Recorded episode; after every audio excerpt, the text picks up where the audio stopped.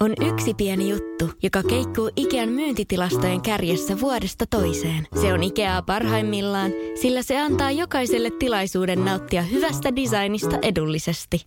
Pyörykkähän se! Tervetuloa viettämään pyörykkäperjantaita Ikeaan. Silloin saat kaikki pyörykkäannokset puoleen hintaan. Ikea. Kotona käy kaikki. Pyörykkäperjantai! Radio Novan päivän lounastunti. Nythän siis toisen asteen koulutus kuuluu siis oppivelvollisuuteen pakollisena. Ja tuossa Erikki Pitkänen kertoikin kello 13 MTVn uutisissa, kuinka lukioiden keinot houkutella nuoria on just tällaiset erikoislinjat. Ja näin tekee siis jopa joka kolmas lukio. Meillä tämä on tällä hetkellä meidän perheessä ajankohtainen johtuen siitä, että tuo meidän keskimmäinen on yhdeksännellä luokalla ja pohtii kovasti nyt sitten, että mikä se on se niin kuin seuraava piste ja etappi elämässä. Onko se ammatillinen koulutus vai onko se lukio? Ja jos se on lukio, niin onko se joku tällainen niin kuin erikoislinja tai muu vastaava? Ja mikä se sitten voisi olla? Ja esimerkiksi tänään on avoimet ovet yhdessä lukiossa ja samoin sitten huomenna. Tämä on niin kuin jännittävää aikaa, koska selkeästi niin kuin ei ihan vielä itsekään tiedä, että mihin haluaisi. Ja ei osaa jotenkin sitten valita siitä. No esikoisen kohdalla se oli ihan selkeä, että se on lukio. Se vaan yksinkertaisesti oli selkeä. Ja nyt hän on sitten tilanteessa, että hän on valmistunut kolme ja puoleen vuoteen, on ylioppilas ja yrittää sitten päästä nyt sitten seuraavaksi yliopiston pääsykokeisiin ja lukee kuule kovaa vauhtia tällä hetkellä viisi kuukautta aikaa vielä. Ja joka päivä monta tuntia menee sitten siihen, että lukee näitä pääsykokeita varten. Andreas laittaa tänne WhatsAppilla viestiä 0108 06000 numeroon, että lukio on hei hyvä aihe. 35 vuotta ollut työelämässä peruskoulupohjalta, yli 20 vuotta esihenkilöasemassa ja voin sanoa, että en kyllä palkkaisi ikänään vain lukion käynnettä. Yleensä aina ne paperit menee sinne mappiööhön ja ammattikoulun käynyt palkataan sitten hurja ero tässä työnteossa. Mm, joo, niin. No nyt täytyy mun mielestä ehkä sitten muistaa myös semmoinen, että, että lukio tosi usein on myös ehkä sellainen niin kuin, no se on tietysti yleissivistävä, mutta sitten se antaa myös tietyllä lailla vähän just sitä aikaa sille, että jos ei ihan tiedä, että mitä, mi, mitä seuraavaksi ja mikä se seuraava paikka on. Sitten tulee tällainen viesti, että minä kannustan aina nuoria menemään amikseen, olipa ala tai päämäärä mikä tahansa. Lukio ei valmenna työelämään ja ammattikoulusta sitten pääsee opintojen pohjalta helpommin AMK puolelle, kun on kokemusta hommissa. No tässäkin päästään siihen, että mikä sopii kenellekin. Niin sitä kautta sitä kannattaa lähteä sitten pohtimaan. Että jos jo selkeästi tietää, että hei, tämä on semmoinen, että mitä mä haluan, niin sitten totta kai ammatillinen koulutus. Mutta jos se on vielä vähän sellaista epäselvää, niin silloin se lukio nimenomaan voi olla se sun juttu. Mä otan vielä yhden viestin liittyen tuohon lukioon, tai ylipäätänsä, että onko se lukio vai onko se ammatillinen koulutus. Öö, tänne tuli tällainen viesti numeroon 0108 06000, että lukio vaaditaan myös yleisiin tuleviin korkeakouluihin, jossa tarvitaan kirjallista osaamista ja tässä ei yleensä ammatillisella pohjalla sitten taas pärjää. Omalla kokemuksella menin lukeos, lukiosta ammattikorkeaan, insinööri ja sujuvasti olen aina päässyt siitä kesätöihin ja työelämään. Se on henkilöstä kiinni eikä koulutuksesta, eli kuinka ryhtyvä ja reipas on. Sillä asenteella pärjää joka paikassa, vaikka aluksi ei mitään osaisikaan. Kuuma linja tällä viikolla. Kuumassa linjassa käsitellään Minnan mm, aihetta. Minna laittoi viestiä WhatsAppilla 0108 06000. Viesti meni näin, että kuuma linja niin. Minua kiinnostaisi tietää, että kuinka hyvin ihmiset osaavat kehua itseään ja omia hyviä ominaisuuksiaan.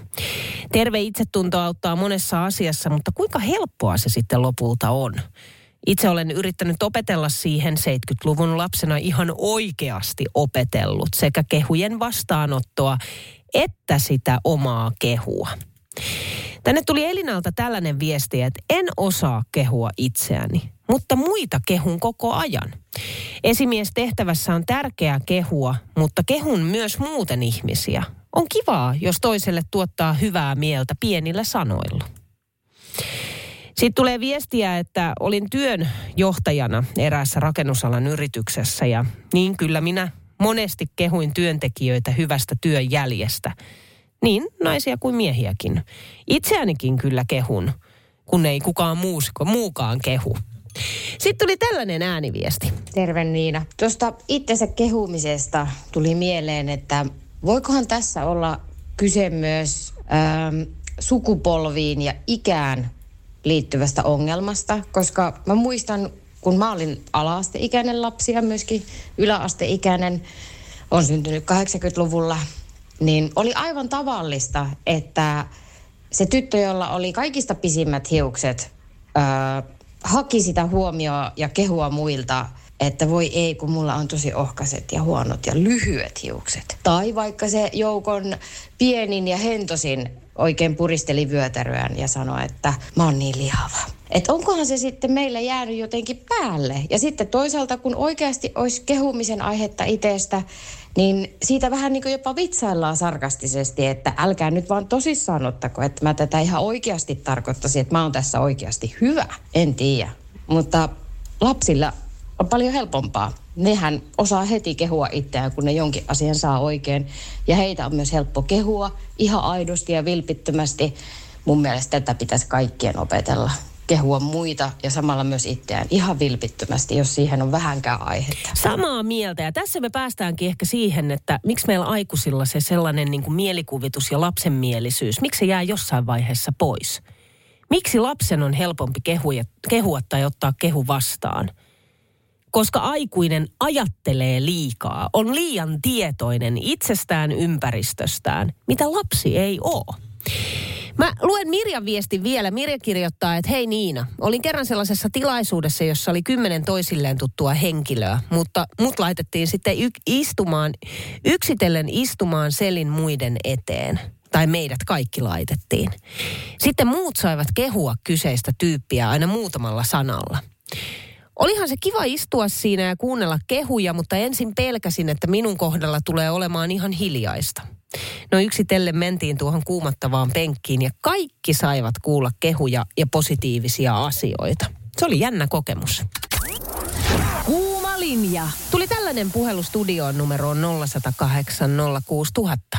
Minulla on tämmöinen 40 vuoden vaatimaton kokemus siitä, että miten vähän kiitellään ihmisiä työtehtävistä, mitkä ne on tehnyt hyvin ja tunnollisesti ja näin päin pois. Sitten tehdään lisää töitä ja otetaan edelleen, että jos se nyt kiittäisi kuitenkin. Mistä sä luulet, että se johtuu?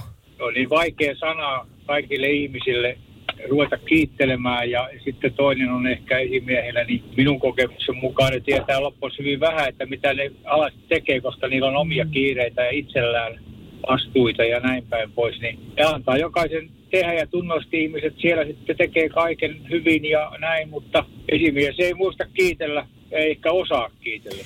Sitten myös Jari soitteli studioon. Tuohon kehumiseen, niin tuota, meillä on semmoinen yksi vanha sanonta, mikä ehkä niin tuota, on ohjannut tätä, tai siis ainakin kuvaa tätä suomalaisten niin tuota, suhtautumista kiittämiseen, kehumiseen. Eli semmoinen sanonta kuin kissa kiitoksella elää. Toki jos sillä tarkoitetaan, että pitää saada muutakin palkkaa kuin pelkkä kiitos, niin hyvä näin. Mutta moni ottaa sen taas sitten niin, kuin niin päin, että kehuminen ei ole oikein suotavaa. Ja sitten mm. ei totuta tämän, tämmöisiin asioihin. Mun mielestä taas, mä oon ollut itse esimiehenä, toimitusjohtajana ja näin edelleen, niin nimenomaan se kehuminen, kiittäminen silloin, kun kiitokselle on paikka. Ja mieluummin pikkusen enemmän kiittää, eh, menemättä kuitenkaan niin kuin ylimakeeksi. Niin sillä saa paljon parempia tuloksia vaikusta. Se on ihan totta. Pitäisikö meidän Jari tehdä sellainen diili nyt kaikkien kanssa, että tänään kehu yhden kerran jotain henkilöä. Se voi olla myös tuntematon.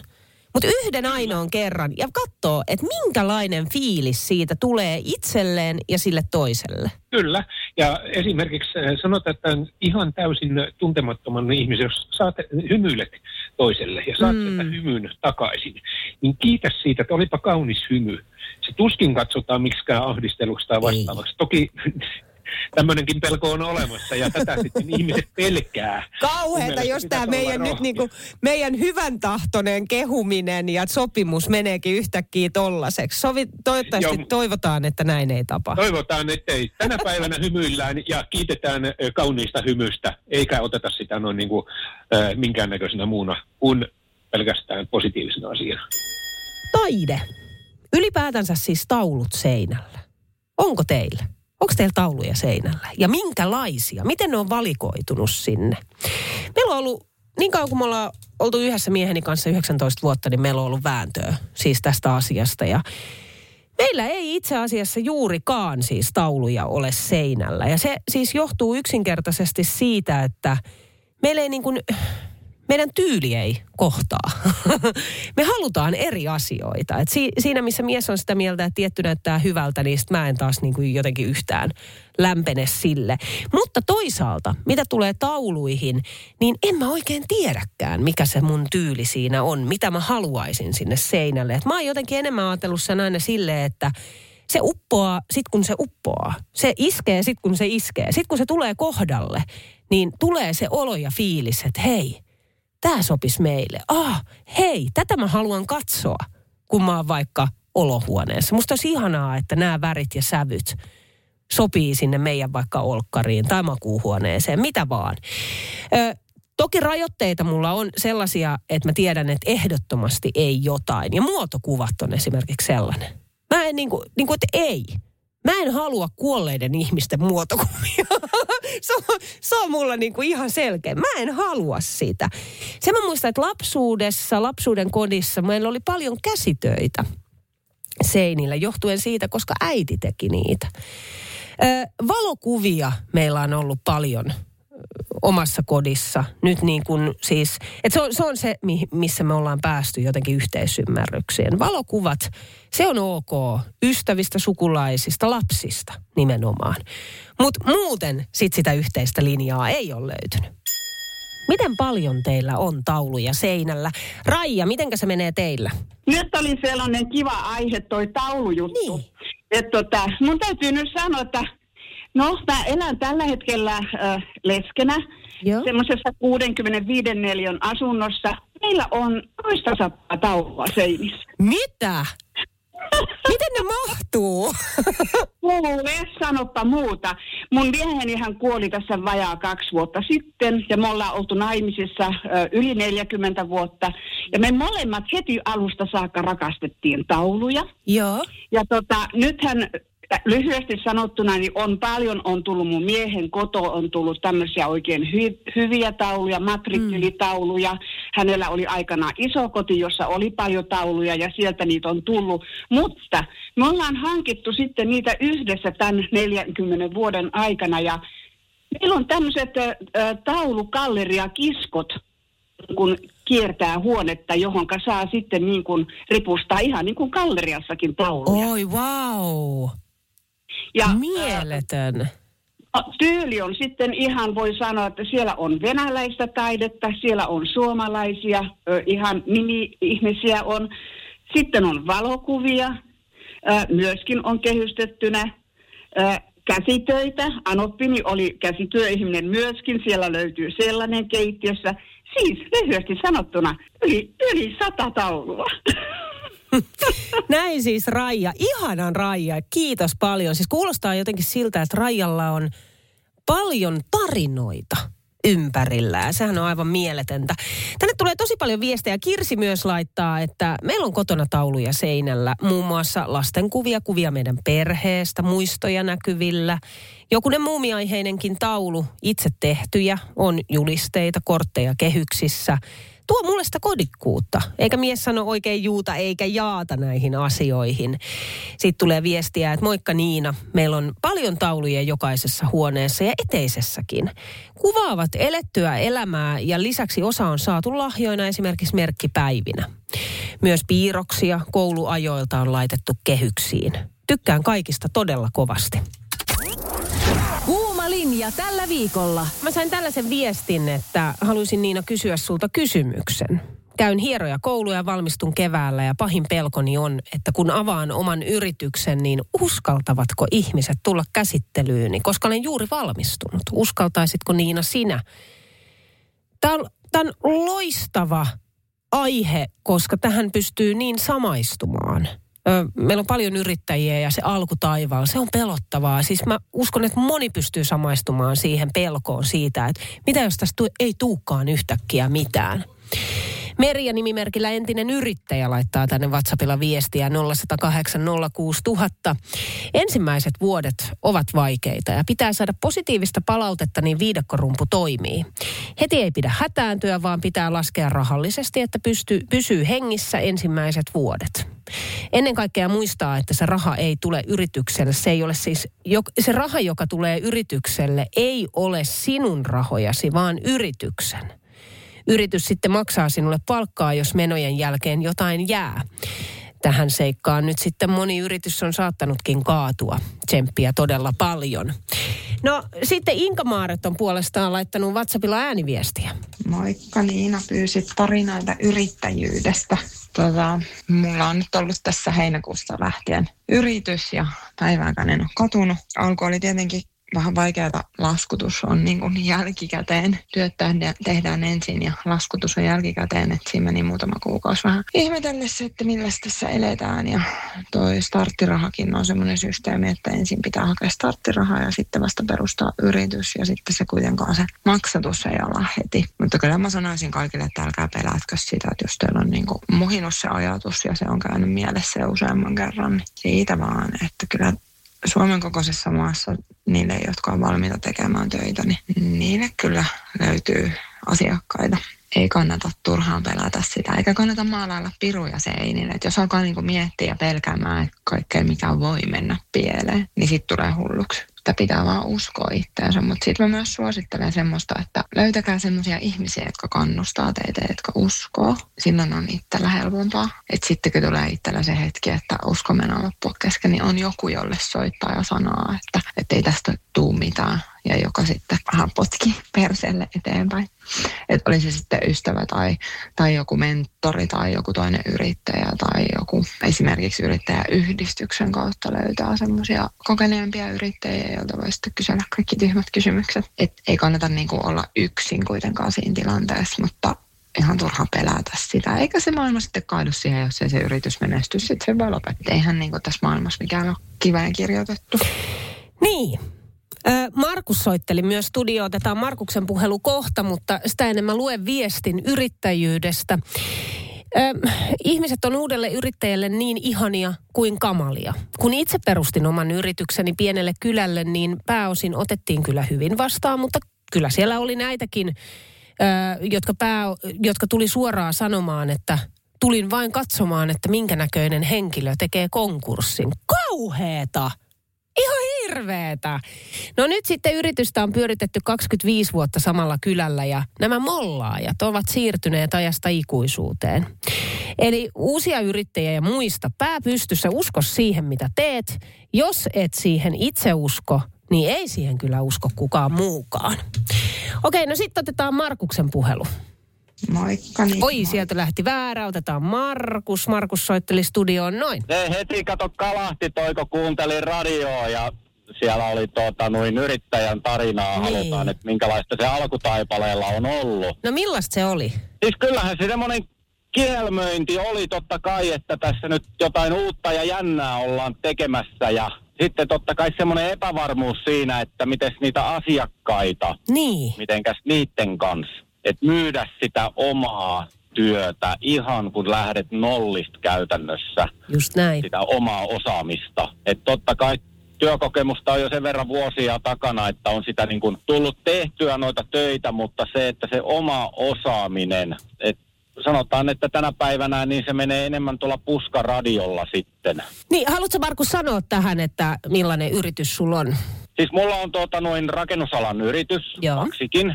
Joo. Ja tuota, mehän tiedetään nyt, että mihin tämä rakennusala on suuntautunut. Kyllä, kyllä. Ja aika niin. kovia aikoja hei tällä hetkellä. Kyllä, että käytännössä tuota, noin ensimmäisen yrityksen kanssa on käynyt sillä tavalla, että sen toiminta on aika hiljasta tänä päivänä. Joo. Okei. Mutta sitten äh, tuota, noin tämän uuden yrityksen ja uuden liikeidean, edelleen ollaan rakennusalalla, mutta tehdään vähän erilaista, niin tässä on semmoinen niin kuin oikein positiivinen niin kuin näkymä Mm. Suoraan sanottuna.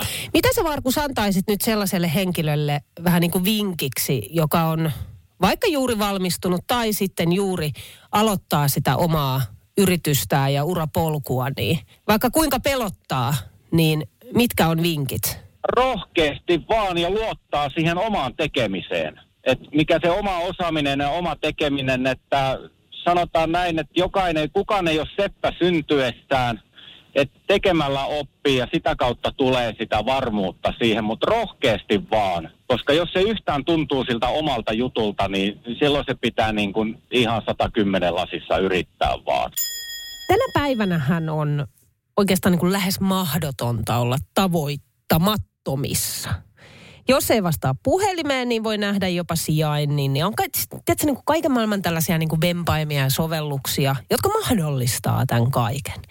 Ja ehkäpä juuri jotenkin tästä ajasta johtuen, kun me ollaan totuttu siihen, että aina saa kiinni, huolestutko? jos läheinen ei vastaakaan heti, kun pitäisi vastata. On se sitten lapsi, vanhempi, ystävä tai vaikka puoliso.